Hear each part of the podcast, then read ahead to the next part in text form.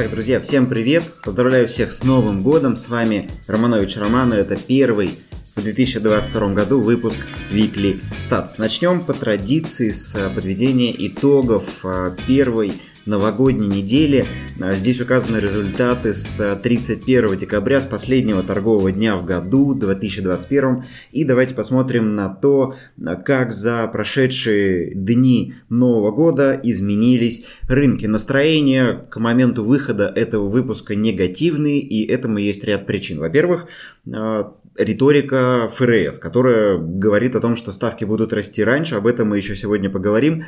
События, которые происходят в Казахстане, так или иначе оказывают влияние на российский рынок, но давайте обо всем по порядку. За первые 10 э, дней Нового года индекс московской биржи упал на 0,4%, что немного в сравнении с тем э, событием, которое происходит у наших границ, в частности, э, протесты в Казахстане, которые оказывают сильное влияние на рынке, но здесь я думаю, что э, это не приведет к какому-то глобальному катаклизму и глобальным проблемам. Я думаю, что все закончится по белорусскому сценарию, и в принципе рынки это показывают. То есть мы видим, что индекс московской биржи упал не настолько сильно, доллар вырос всего лишь на полтора процента, хотя раньше при подобных э, событиях у наших границ рост был бы намного более сильным, и если бы не стабильность э, российского рынка и российской экономики, мы вполне бы могли увидеть 80 и выше.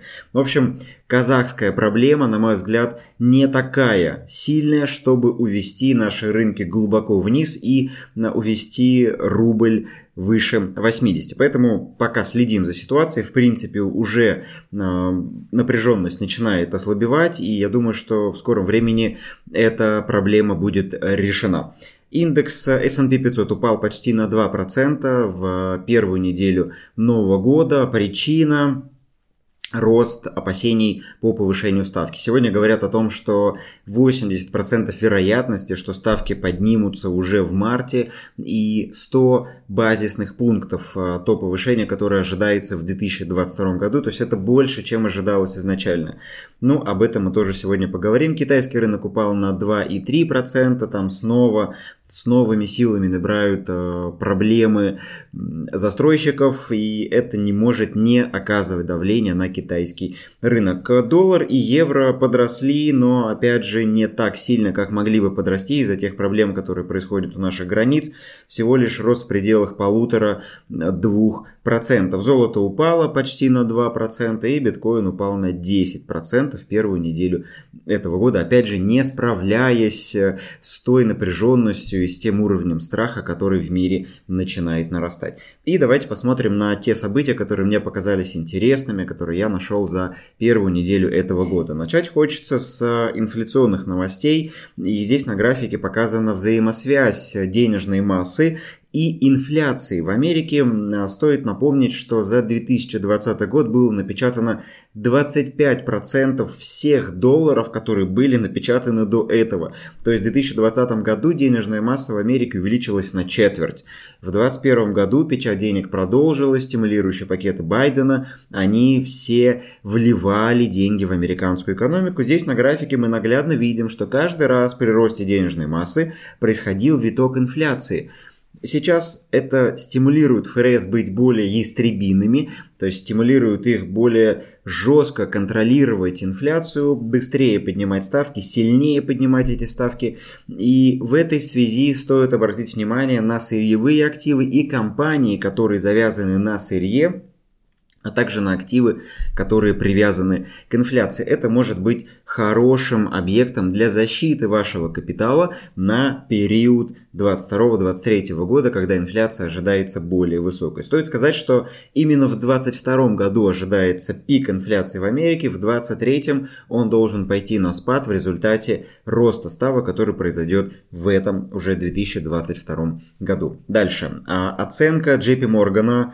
будущего роста американского фондового рынка не впечатляет. Об этом мы уже частично говорили на прошлых выпусках Weekly Stats. Здесь очередное подтверждение. По итогу 2021 э, года форвардная оценка, то есть будущая оценка показателя PE, э, соотношение прибыли, э, вернее цены к прибыли достигает 21.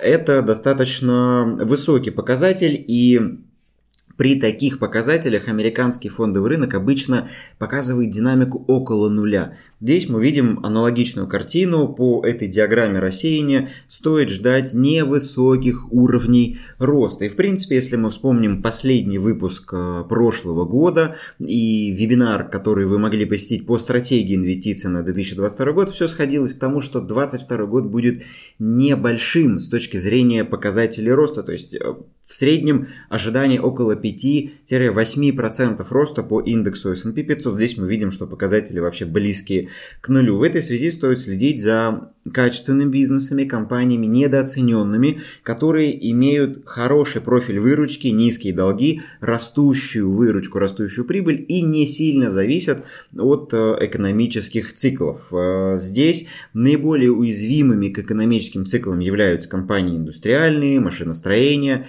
наименее зависимые это компании потребительского спроса стабильного и utilities, так называемое коммунальное хозяйство.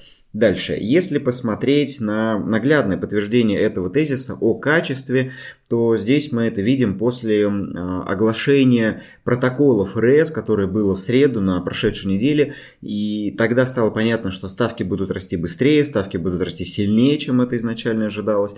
И на фоне вот этих новостей, на фоне ужесточения денежно-кредитной политики, акции дорогие, так называемые, с высокими мультипликаторами упали сильнее, акции с низкими мультипликаторами, то есть недооцененных компаний, выросли сильнее. И вот это расхождение наглядно показывает ту картину, которая будет преобладать на рынках в 2022 году. Дорогие бизнесы будут испытывать давление, недооцененные качественные бизнесы, наоборот, будут расти. Поэтому стоит обратиться к мультипликативным оценкам, посмотреть на те компании, которые недооценены, посмотреть их профиль выручки, посмотреть их долговую нагрузку. Если вы увидите, что там все хорошо с выручкой, что там невысокие долги, и при этом выручка растет, прибыль растет и хорошая маржа, это те компании, которые могут быть э, вашим спасательным кругом на период низкого роста на рынках, и эти компании могут показать опережающую динамику в 2022 году.